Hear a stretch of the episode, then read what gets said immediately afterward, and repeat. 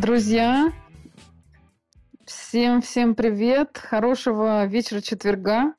Сегодня традиционно у нас э, новый выпуск нашего подкаста «Пиар Ликбез». Я его ведущая Мария Маркова.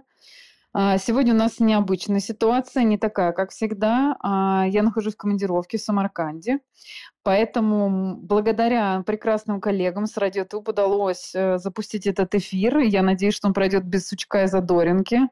А, у нас не случится кризиса, которому, собственно говоря, сегодня у нас и будет посвящен эфир. И тема выбрана не случайно, да, потому что она всегда актуальна но никто не понимает, как вообще работать с этим процессом, как распознавать кризис, как их классифицировать. И мы говорим здесь именно о коммуникационном кризисе. Как правило, конечно, он возникает именно в тот момент, когда э, кризис происходит в реальности.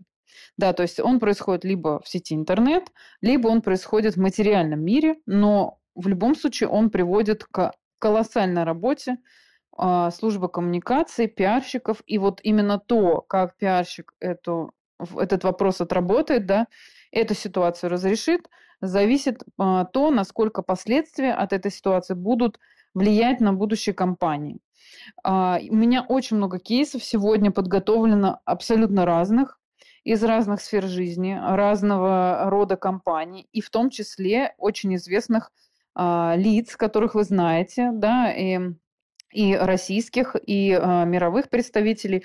Но так как у нас э, а, все-таки название программы называется «Пиар Ликбез», да, мы начнем с того, что мы предыдущие два выпуска очень глубоко нырнули, так как все-таки с профессионалами э, иногда сложно откатить на несколько шагов назад и начать все сначала.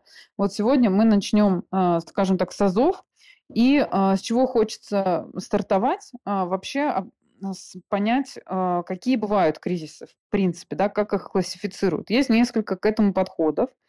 И первый подход – это классификация Блэка.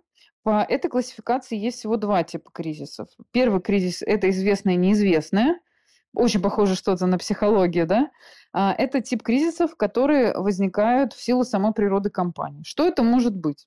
Например, компания производит самолеты, или, например, она производит комплектующие для а, разных видов транспорта. Допустим, это автобизнес, это, опять же, авиабизнес, это, может быть, железнодорожные перевозки. Соответственно, такое может быть, что оборудование выйдет из строя. То есть изначально такая ситуация, она а, ну, достаточно предсказуема.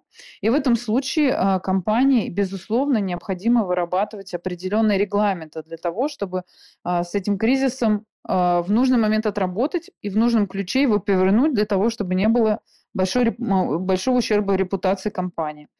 Мы, кстати, об этом как раз поговорим, потому что один кейс у меня есть именно вот об этом известном неизвестном и о том, как, к сожалению, компания эту ситуацию не смогла отработать вот, и потерпел огромные убытки. А, Еще одним примером вот таких известных неизвестных кризисов может быть, например, химическая промышленность или производство радиоактивных веществ, которые а, здесь всегда присутствует опасность именно утечки этих веществ и, а, соответственно, определенный ущерб, нанесенный экологии, тому месту, где люди живут, где эта компания работает и так далее. Если мы говорим о втором типе кризисов, то это неизвестное неизвестное. То есть Black это так классифицирует. Это когда происходит какая-то катастрофа или авария, которую никто не может предусмотреть. Например, есть масса э, ситуаций, когда фармацевтики лекарства имеют определенные и невыявленные побочные эффекты. Я знаю, что недавно, например, в Узбекистане такая была ситуация с одним из детских лекарств, которая, к сожалению, повлекла э, достаточно много детских смертей. А это лекарство было запрещено. Но, тем не менее, э, сто процентов спрогнозировать результаты этой ситуации компании было достаточно сложно.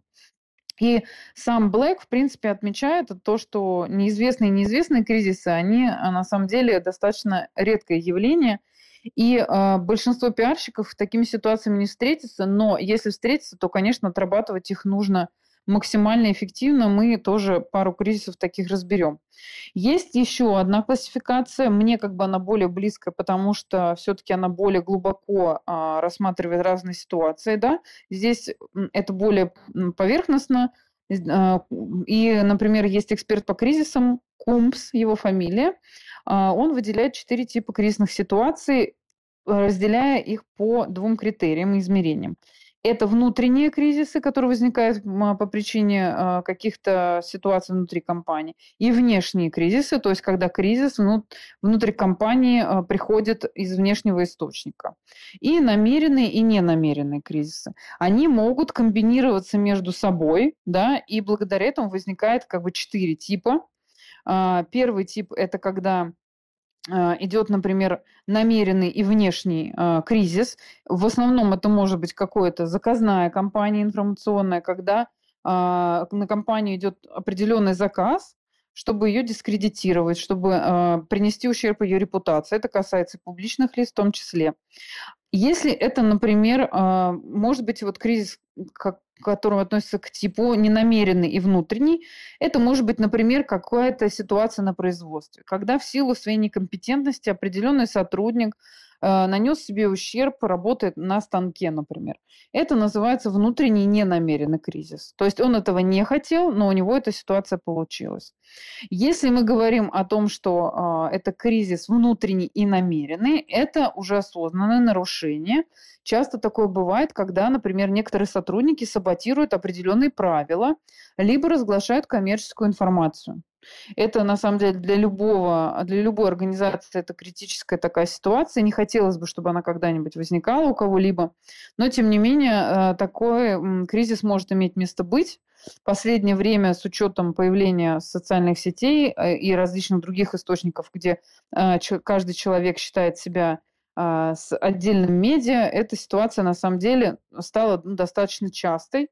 Особенно а, этим грешат а, бывшие сотрудники компании, которых увольняют, например, и они хотят в качестве такой мести для компании сделать какую-то некрасивую ситуацию, да, разглашают внутреннюю информацию, и таким образом происходит внутренний намеренный кризис. Как с этим отрабатывают пиарщики, это тоже отдельная история – Э, которую можно будет разобрать. А, что касается вообще кризиса в целом, то а, на самом деле а, очень хорошее определение дал пресс-секретарь президента США Джимми Картер, который сказал о том, что плохие новости во многом схожи с рыбой, они не становятся лучше со временем. К сожалению, это так. Чем больше времени проходит с момента появления какой-либо информации в публичном поле, тем больше она обрастает подробностями. И если ей не управлять этой ситуацией, не ставить что-то а, ей в противоположность да, в качестве хороших новостей, отработки фактов, факт-чекинга и так далее, то, к сожалению, эта новость может стать э, ну, смертоубийственной для компании или для какой-то публичной персоны, причем может развиваться это все достаточно быстро. Что касается вот самого э, кризиса и самого определения этого явления, то это любое событие или действие, которое может негативно сказаться на репутации бизнеса или подорвать доверие к нему рынка, клиентов, партнеров, поставщиков, в общем, всех-всех-всех, кто с этим бизнесом каким-то образом взаимодействует. И по наблюдению, на самом деле, экспертов по кризисным ситуациям, в большинстве случаев а, у компании возникает кризис а, именно по причине недоработки с точки зрения коммуникации. Понятно, что кризис может быть внешним, понятно, что это может быть заказ, но если внутри компании э, не отработана ситуация, как в каждом из кризисов работать, кому передавать какую информацию, с кем разговаривать, кто может разговаривать, каким образом распределяется функционал внутри компании, к сожалению, как правило, кризис, он имеет э, существенное влияние на компанию и наносит ей существенный ущерб. Вот. И, кстати, было даже исследование э, Института кризисного менеджмента в США. Э, они как раз выявили то, что 86% всех возникающих кризисов э, в компаниях, они, как правило, известны очень-очень задолго. И также по их исследованию было, что менеджмент или в некоторых случаях, например, отсутствие менеджмента, то есть либо ошибки менеджмента, либо вообще полное его отсутствие – в 78% кризисов, к сожалению, привели к его эскалации. Эскалация – это значит, если он был не очень большим, то он становится огромным, всеобъемлющим э, и, соответственно, наносит очень большой ущерб. Э, если э, говорить о типах кризисных ситуаций, которые могут возникать, Это может быть, например, а, нарушение там охраны труда, то есть какие-то несчастные случаи на производстве, нештатные ситуации, это пожар, палат, неполадки какого-либо оборудования. А, очень много э, сейчас возникает а, случаев, когда публикуется недостоверная информация. Это может быть намеренно, то есть когда например, журналист не произвел факт-чекинг, но при этом он что-то публикует, потому что он получил, как сейчас это принято говорить, из достоверных источников, близких к кому-нибудь, да, вот такая оговорка часто публикуется, но, к сожалению, бывает такое, что это недостоверная информация. Следующий кризис может быть э, такой тип, когда публикуется какая-то коммерческая информация общества, э, то есть организация, которая, в принципе, в публичное поле не должна была выходить. И а, может быть еще такое, что а, кризис тоже может возникать, когда, например, компания взаимодействует с какой-либо другой организацией, но при этом а, между организациями нет нормальной коммуникации, которая позволяет выявить, согласовать какую-то общую позицию.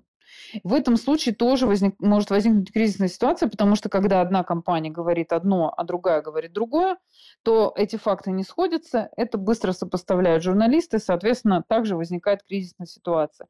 На самом деле, вот именно более мелких таких типов очень-очень много, но есть определенные принципы работы, которые работают с любым типом кризисов, независимо от их возникновения. Э, и, но главное именно в тот момент, когда он уже начался, потому что есть превентивные меры, то есть когда а, создается антикризисный план, разрабатывается формат антикризисного штаба в компании, и как только кризис возникает, компания сразу нажимает эту ту самую красную кнопку и запускаются все эти процессы. Конечно, это идеальная картина мира, в большинстве случаев такого нет, хотя в последнее время прогресс в этом направлении, он достаточно существенный произошел. А, так вот, чтобы преодолеть кризис и выйти из него достойно, то есть сохранить лицо, как это заявлено в описании нашей сегодняшней а, передачи, да, принципы работы включают на самом деле базовый набор, он достаточно ограниченный, но если все эти пункты выполнять, то можно а, спасти свою репутацию в будущем и сохранить свой имидж. Первое – это главный принцип антикризисной политики, она обязательно должна быть. Это то, о чем я говорила. Потому что кризисные ситуации на самом деле неизбежны. Они могут быть разной природы, разного масштаба, но а, должна быть определенная коммуникационная политика, которая должна быть отработана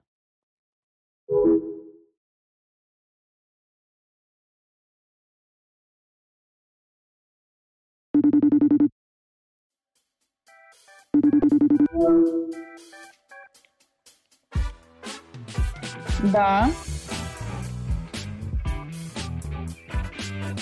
Друзья, я снова здесь. У нас э, произошел небольшой форс-мажор. Я надеюсь, что меня сейчас слышно. Так вот, э, по поводу э, главных принципов антикризисной политики, она обязательно должна быть. Э, соответственно, кризисные ситуации неизбежны, нужно быть к ним готовыми. А вторая ситуация, реакция на кризис должна быть мгновенной. То есть э, главный фактор – это время. Если долго принимать решение, то э, можно потерять время. Опять это время обрастает определенными подробностями, весьма пикантными иногда. И, соответственно, ситуация дальше-дальше развивается не в нужную вам сторону.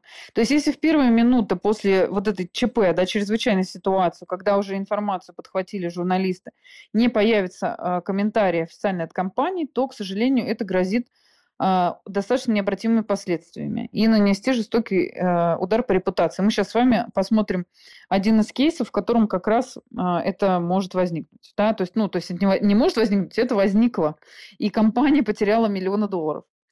А следующее – это задать дискурс обсуждения, чтобы контролировать информационный поток. Что это значит?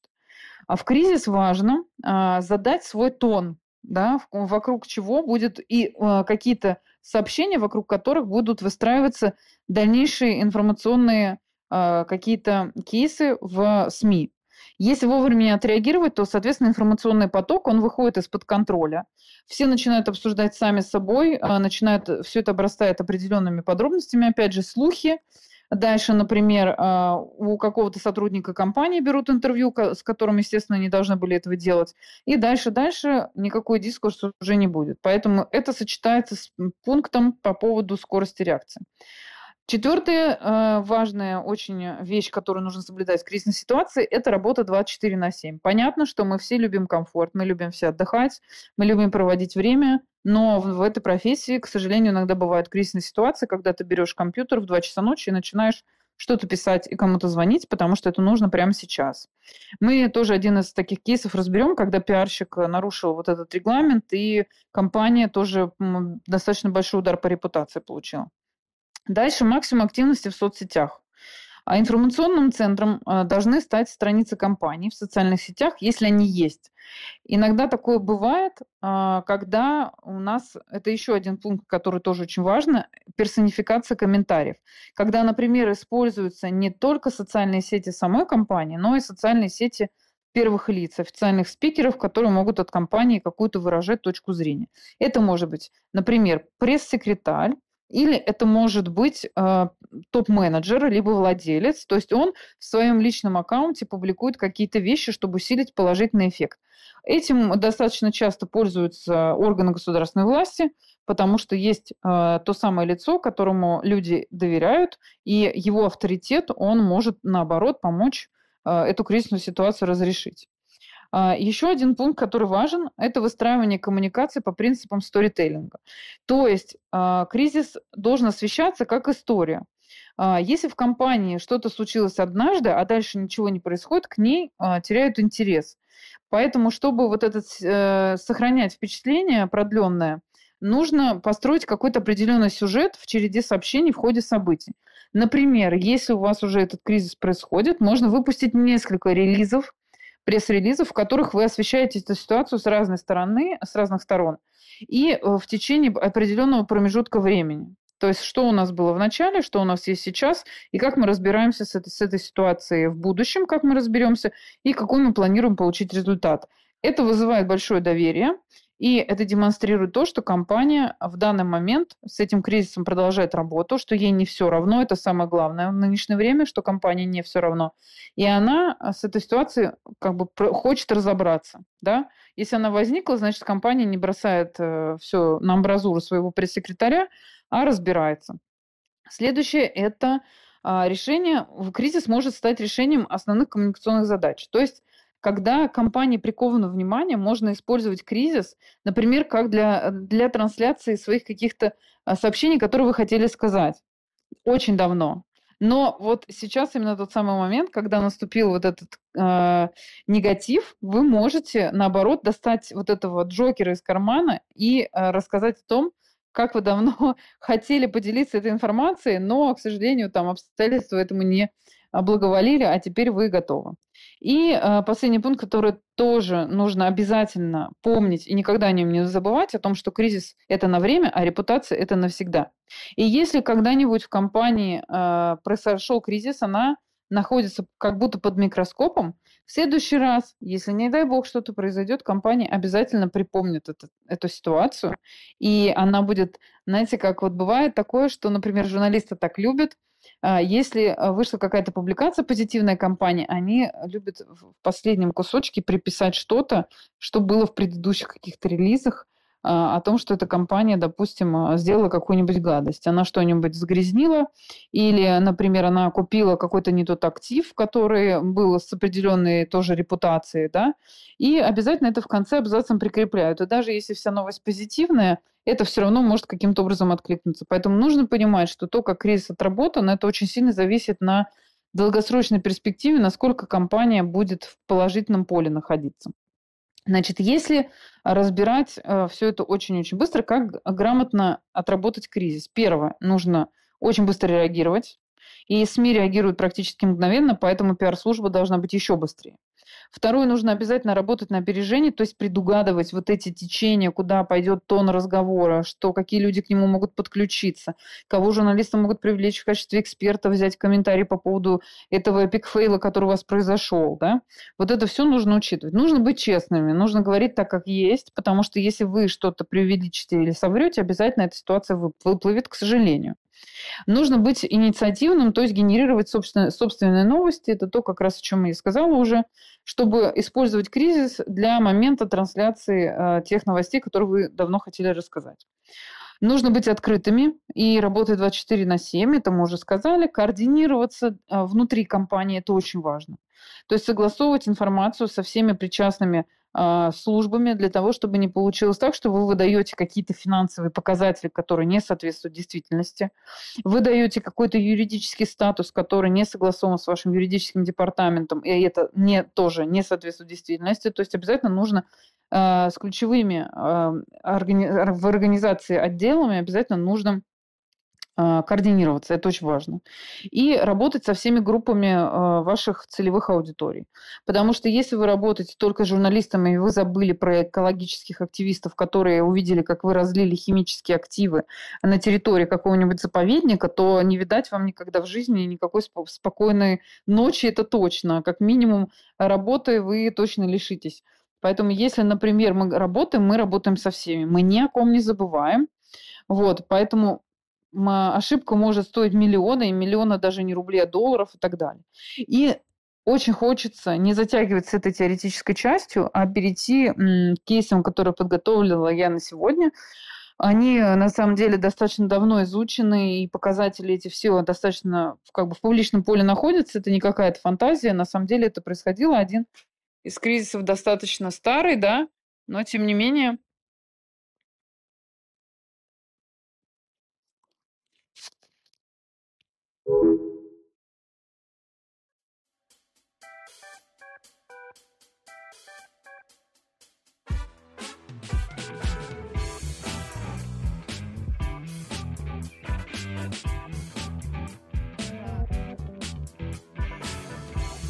много музыки.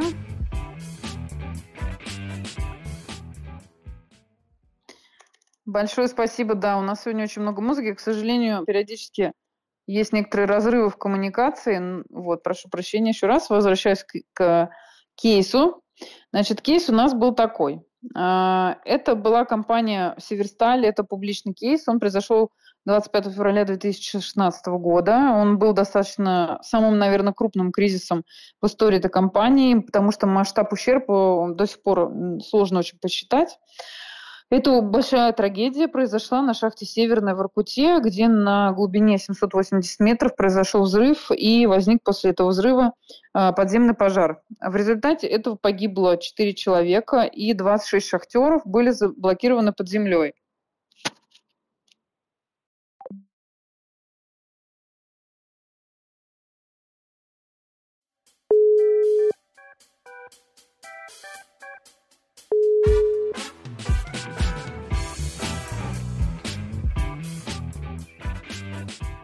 Да. Ну что, возвращаемся к Северстале. Еще раз прошу прощения. А, у нас, значит, ситуация.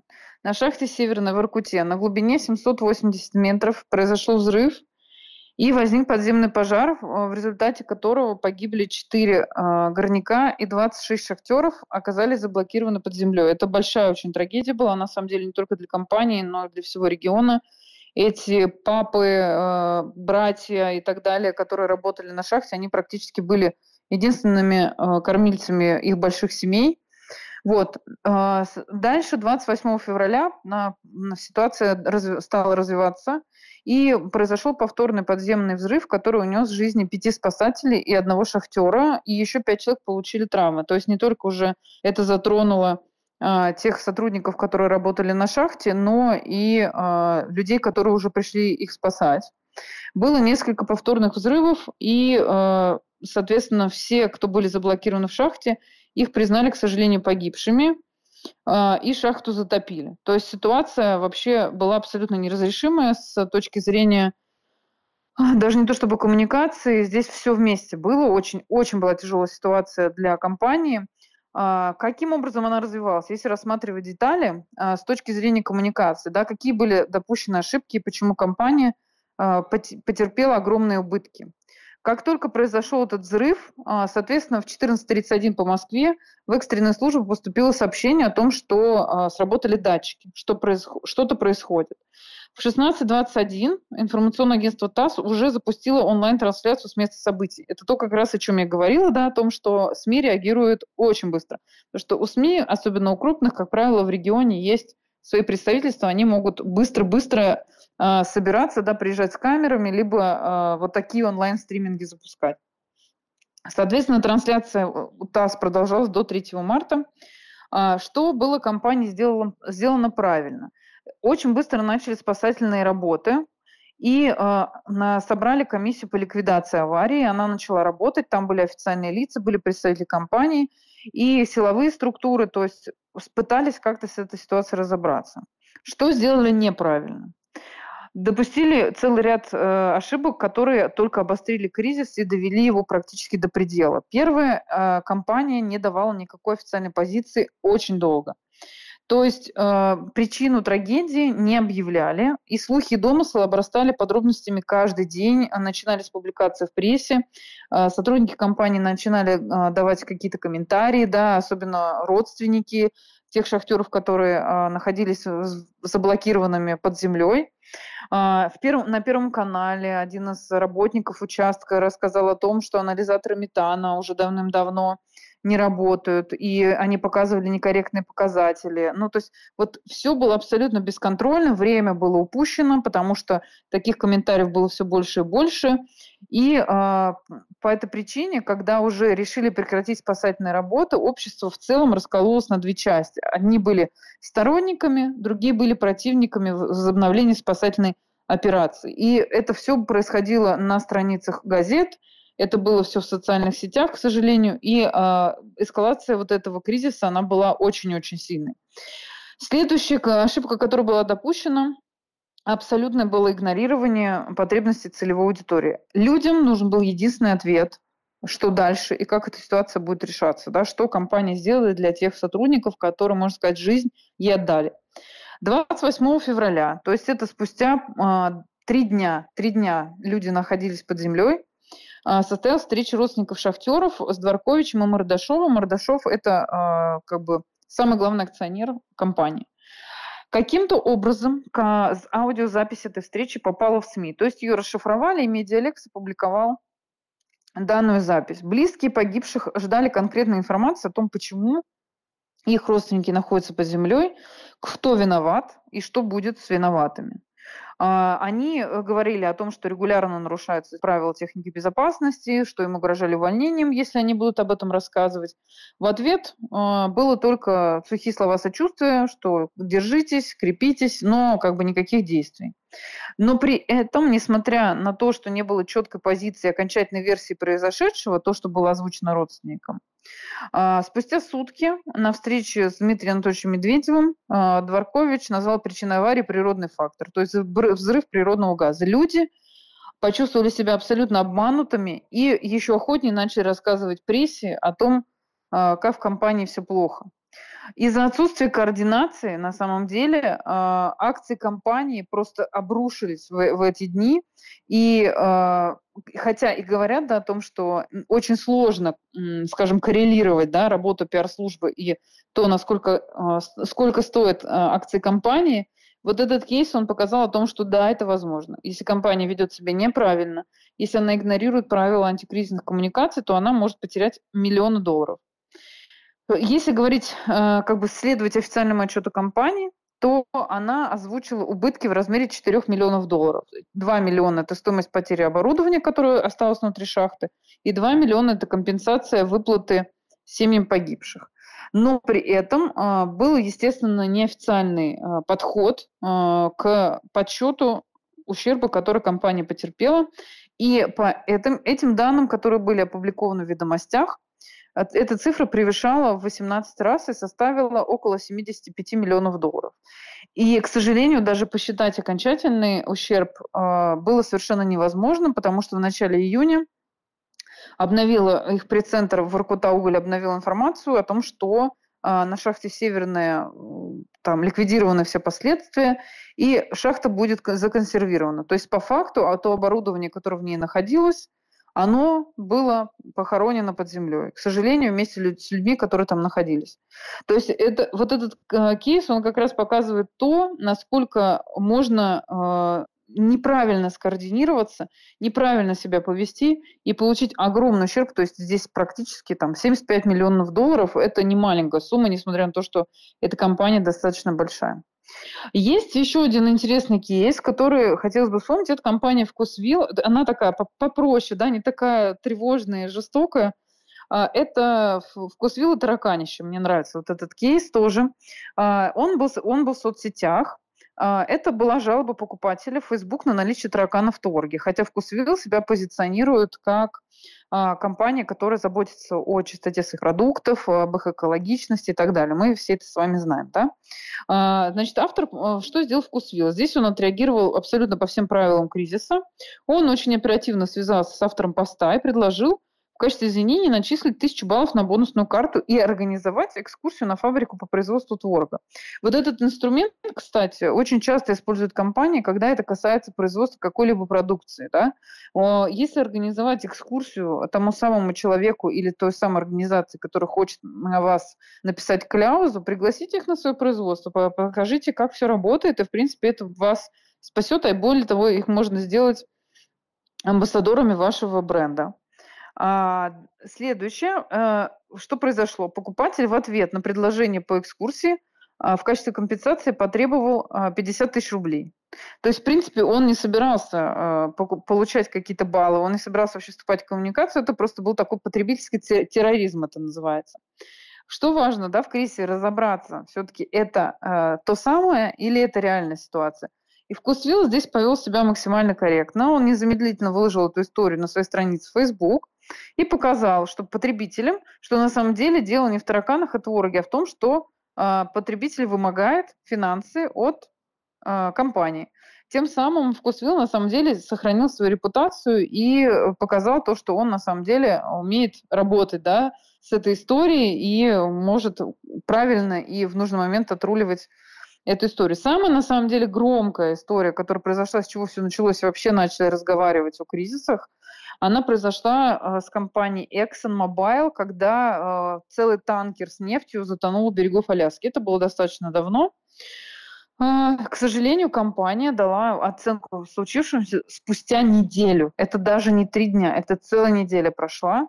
И э, эта ситуация в принципе, зацементировала имя компании во, внешне, ну, то есть во внешнем поле и, как это называется, в зале позора пиар. Да, они проиграли битву в первые 48 часов, потому что э, руководство признало вину и гарантировало компенсировать расходы, но не приехало на место аварии. То есть это все было дистанционно, были какие-то оценки и так далее. Вот если бы их руководитель приехал и сам бы этих несчастных животных, которые в огромном количестве погибли и начали выплывать на берег около вот этого места, если бы он сам начал их спасать, это было бы совершенно другой эффект от этой ситуации.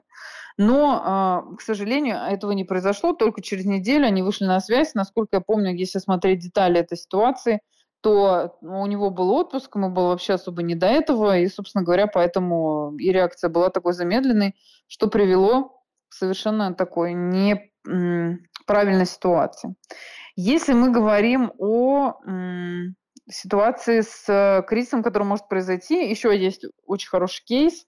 Это банкротство э, компании Трансайра. Это другой кейс. Он э, здесь, например, мы просто разные типы кейсов смотрим. Да? Первый кейс у нас был связан с техногенной такой катастрофой, когда это было производство достаточно рискованное, то есть это известное и неизвестное. То есть понятно, что компания занимается таким производством, и в какой-то момент в ее практике может такая ситуация возникнуть. И у Северстали неоднократно были такие ситуации со взрывами на шахте, но вот это была самой жестокой, потому что она была абсолютно не отработана в информационном поле. Второй кейс, который разобрала, это а, такой производственный экстремизм, да, когда частное лицо приходит, начинает булить компанию.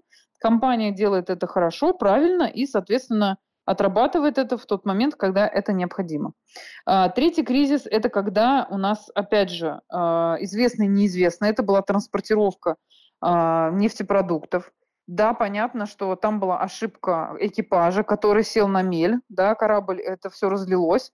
Но, опять же, да, понятно, что это кризис, который мог бы возникнуть, то есть известный, неизвестный, но именно то, как сама компания это отработала, это было абсолютно неприемлемо.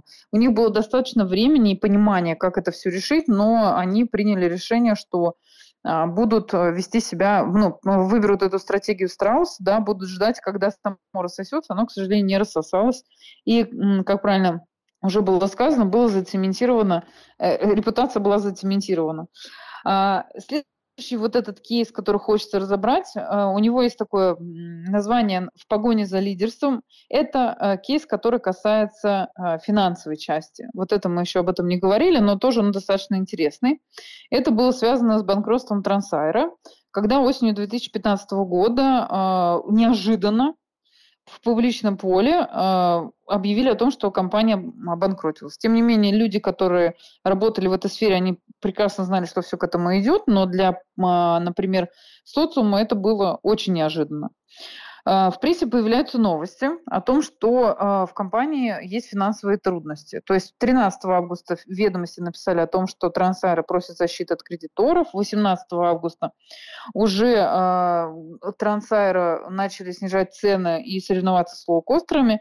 И потом 20 августа выпускали еще новость о том, что правительство готово поддержать договоренность Трансайра и банков.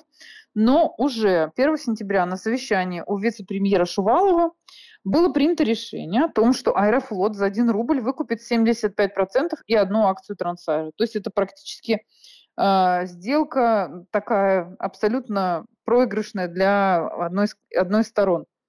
Соответственно, о сделке многие говорили, но она не состоялась, так как 28 сентября собственники Трансайра не предоставили необходимый пакет документов. Все это освещалось в публичном поле и была запущена процедура банкротства.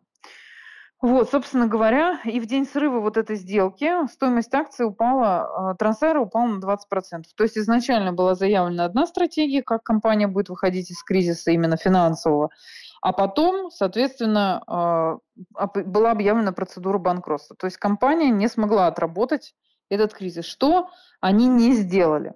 На самом деле, как ни странно, этот кризис, он отрикошетил и на Аэрофлот в том числе. То есть это был кризис для обеих авиакомпаний, но с диаметрально противоположными последствиями. А, потому что новость о сделке, она стала сенсацией, причиной всплеска публикаций в прессе, которые носили как позитивный, так и негативный характер. То есть количество негативных публикаций от Трансайра после 1 сентября выросло в разы и продолжило держаться на высокой отметке, то есть постоянно эти публикации все новыми новыми подробностями обрастали. Так как, тогда как позитивные э, публикации начали стремительно сокращаться после того, как стоимость сделки была уточнена уже, да. И, собственно говоря, публичные комментарии никто не давал ни со стороны компании, э, и все это было без ответов. Туристы были охвачены паникой, пассажиры были охвачены паникой, потому что те люди, которые уже приобрели билеты, они не понимали, что с ними делать. То есть было объявлено банкротство, а что делать с билетами после октября 2015 года, никто никому не объявлял. То есть будут ли они переданы в другую компанию, или их надо аннулировать, и компания вернет деньги потребителям. А люди бронировали отпуска, люди хотели поехать к своим родственникам. То есть э, на самом деле вот именно о пассажирах и о клиентах мало кто в принципе подумал. А банки-кредиторы, которые Трансайра выдавали да, финансовую часть, они тоже были обеспокоены тем, что э, кто будет возвращать кредиты, долги компании, кто будет за нее платить. А была со стороны компании абсолютная тишина. Очень много было разных интерпретаций, э, особенно э, там в части вот банкротства, например, кредиторы гораздо больше потеряли, чем если бы им выплатили, э, компания выплатила бы долги хотя бы в каком-то формате. Вот, но при этом, например, э, когда ситуация разрешилась, то э, акции был определенный пик, и потом они упали до исторического минимума. То есть из-за того, что ситуация э, была проведена неправильно, да, коммуникация была проведена неправильно, компания очень много потеряла. Что на этом фоне сделал Аэрофлот? На, на фоне полного информационного молчания Аэрофлот вел успешную коммуникационную политику. А, приобретение компании а, с который не является сертифицированным эксплуатантом да, воздушных судов и долгом в 250 миллиардов рублей, вы, выглядело изначально очень невыгодным для Аэрофлота и очень сильно смутило инвесторов, потому что мы понимаем, что компания э, Аэрофлот, она без инвесторов тоже не существует, и поэтому 1 сентября как только эта ситуация была в публичном поле, ее акции начали стремительно падать. То есть там, ну, где-то процентов на 40 они, конечно, упали. Следующее, что произошло, генеральный директор э, Виталий Савельев, в то время он был генеральным директором компании, он комментировал ситуацию публично и отвечал на вопросы всем, кто их задавал, в том числе он дал большое интервью о том, что покупка от Трансайра не была инициативой компании, что они, как госкомпания, взяли на себя вот эту ношу, да, поняли задачу, и поэтому они включились в работу с компанией Трансайра. Он обосновал причины срыва сделки, поделился уроками, которые компания вынесла из ситуации, и рассказал, почему авиабилеты не могут быть дешевыми, и как э, сама компания включилась в ликвидацию последствий э, банкротства Трансайра, перевозя ее пассажиров и трудоустраивая ее персонал. То есть на самом деле э, у него даже была такая фраза «давайте будем мужиками и разрулим ситуацию». То есть компания Аэрофлот в этой ситуации повела себя правильно а, и э, наоборот на ней заработала очки. В чем были плюсы? Компания была информационно открыта, она оперативно работала, работала со всеми группами, то есть и с журналистами, и с инвесторами, и с банками, и с э, а, со всеми-всеми-всеми для того, чтобы нивелировать вот эту ситуацию и чтобы последствия были минимальными. В результате э, успешной коммуникационной кампании стоимость бумаг вернулась Аэрофлота на прежние значения и к октябрю уже превысила летние показатели и продолжала дальше расти.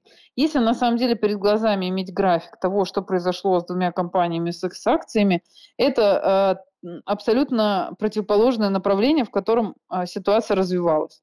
Да, то есть, с одной стороны, одна компания не смогла справиться с кризисом, а вторая смогла из нее извлечь уроки и как раз рассказать из своей повестки то, о чем я говорила в начале. Ну и э, обещала несколько э, кризисных ситуаций, которые произошли с публичными личностями, чтобы у нас не было э, ситуации, когда мы только обсуждаем большие гигантские компании, в которых огромная пиар-служба, да, мы можем рассказать и несколько кейсов по, о м, публичным личностям, которые тоже немножко, э, как говорится, сели в лужу, причем в паре кейсов это было очень-очень глупо. А, первая ситуация, которую хотелось бы рассказать, это расторжение контракта Кока-Колы с бразильским футболистом Рональдинho. Все знают Рональдинho, поэтому эта ситуация, э, ну, об этой ситуации знают, например, не все. Она была очень-очень странной, но, на мой взгляд, я не понимаю, где были его агенты и пиарщики. История была такая, что после очередного матча, а, когда а, была пресс-конференция, где футболист, соответственно, со своим клубом в этом матче участвовал, а футболист почему-то сидел и на камере выступал со своими тезисами напротив двух банок Пепси. Но мы с вами знаем, что Кока-Кола и Пепси – это как бы война миров, да, и все это было записано на камеру. После этого, естественно, Кока-Кола а, объявила о том, что она прекращает а, сотрудничество с футболистом из-за его поведения.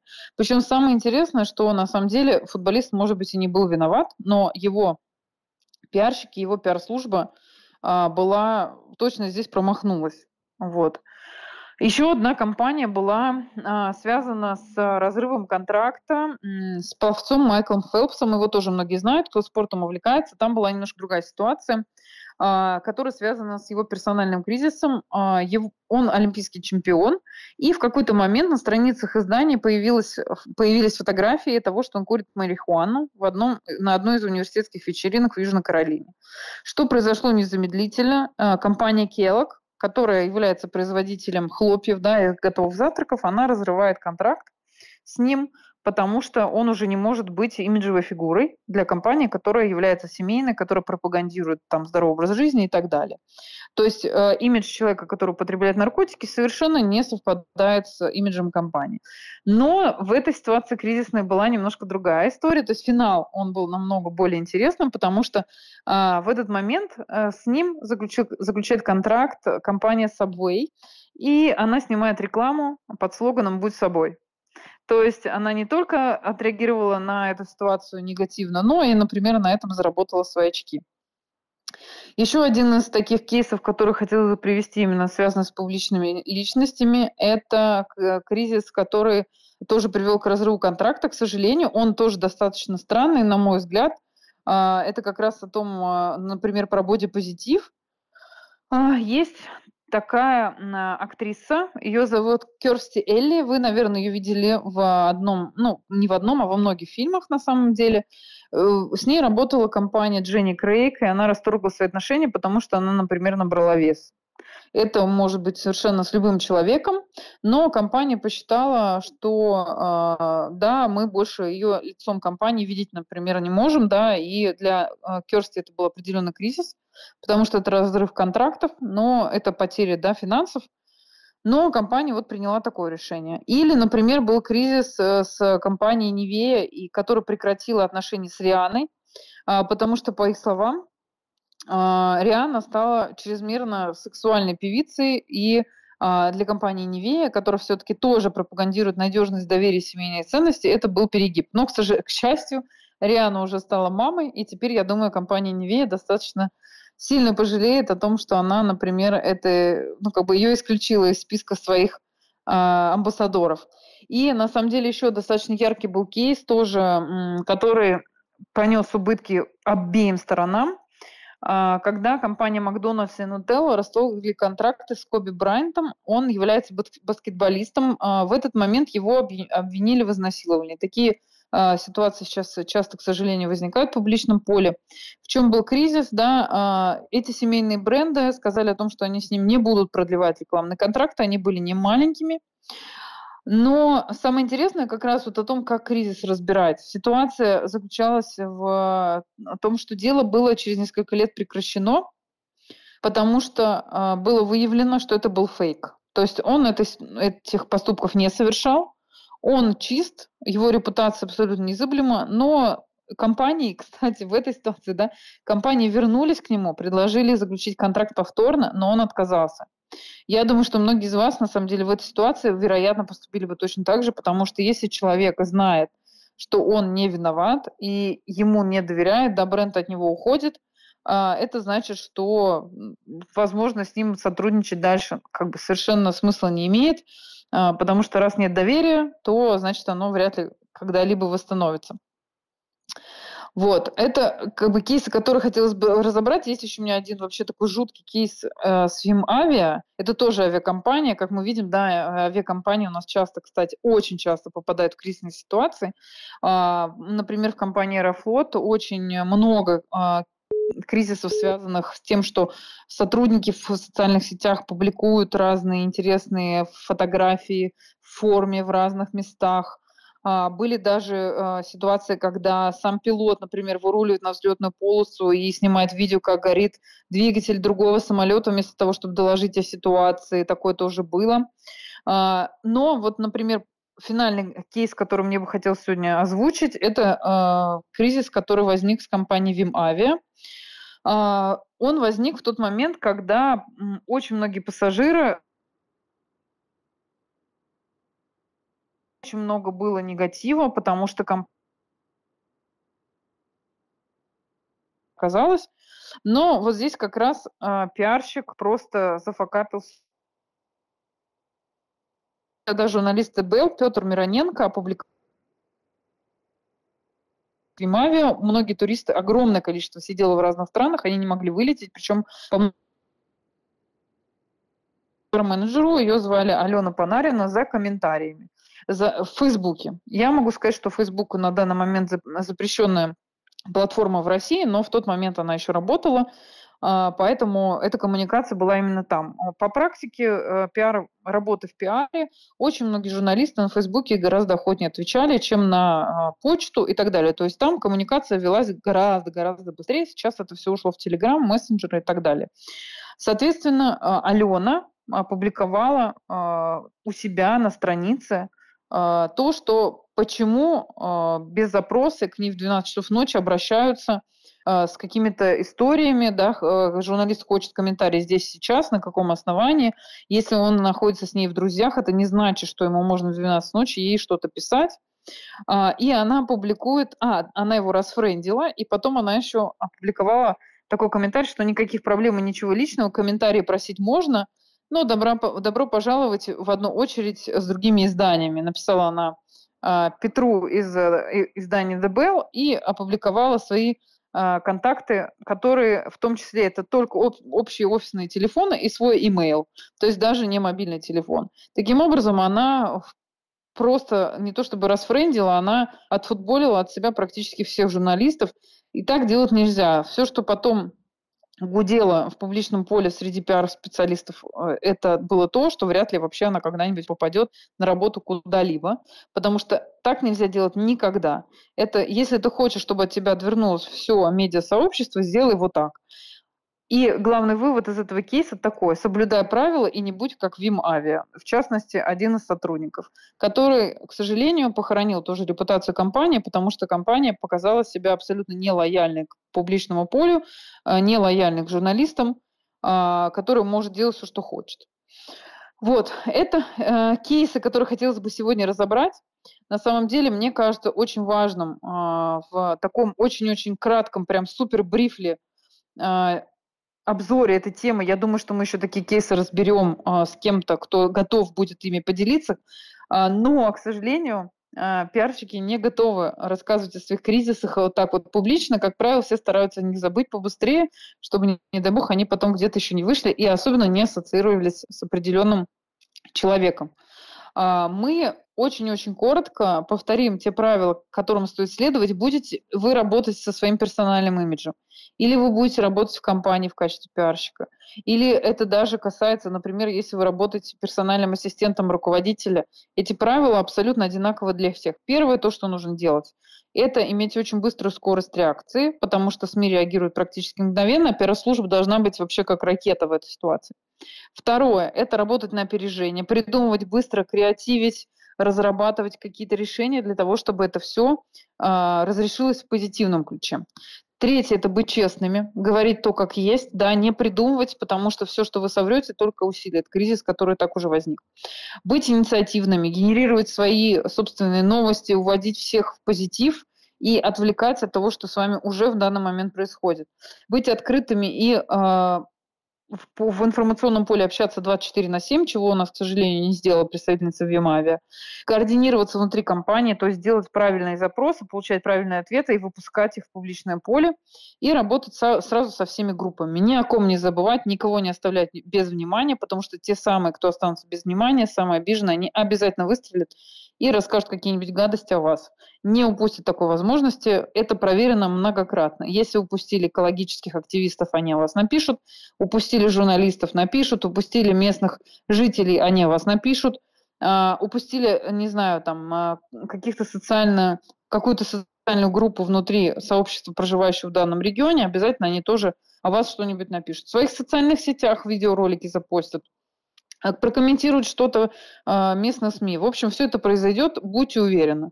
Поэтому ни о ком не забываем, э, никого не, не обделяем своим вниманием и работаем 24 на 7. Да, это тяжело, да, это иногда бывает очень мучительно, но это эффективно, и наша профессия как раз она об этом, о том, чтобы быть открытыми, о том, чтобы быть коммуникабельными и никогда не забывать ни о ком, всегда всех держать 360 градусов в поле своего внимания. Именно в этот момент тогда эта коммуникация будет успешна.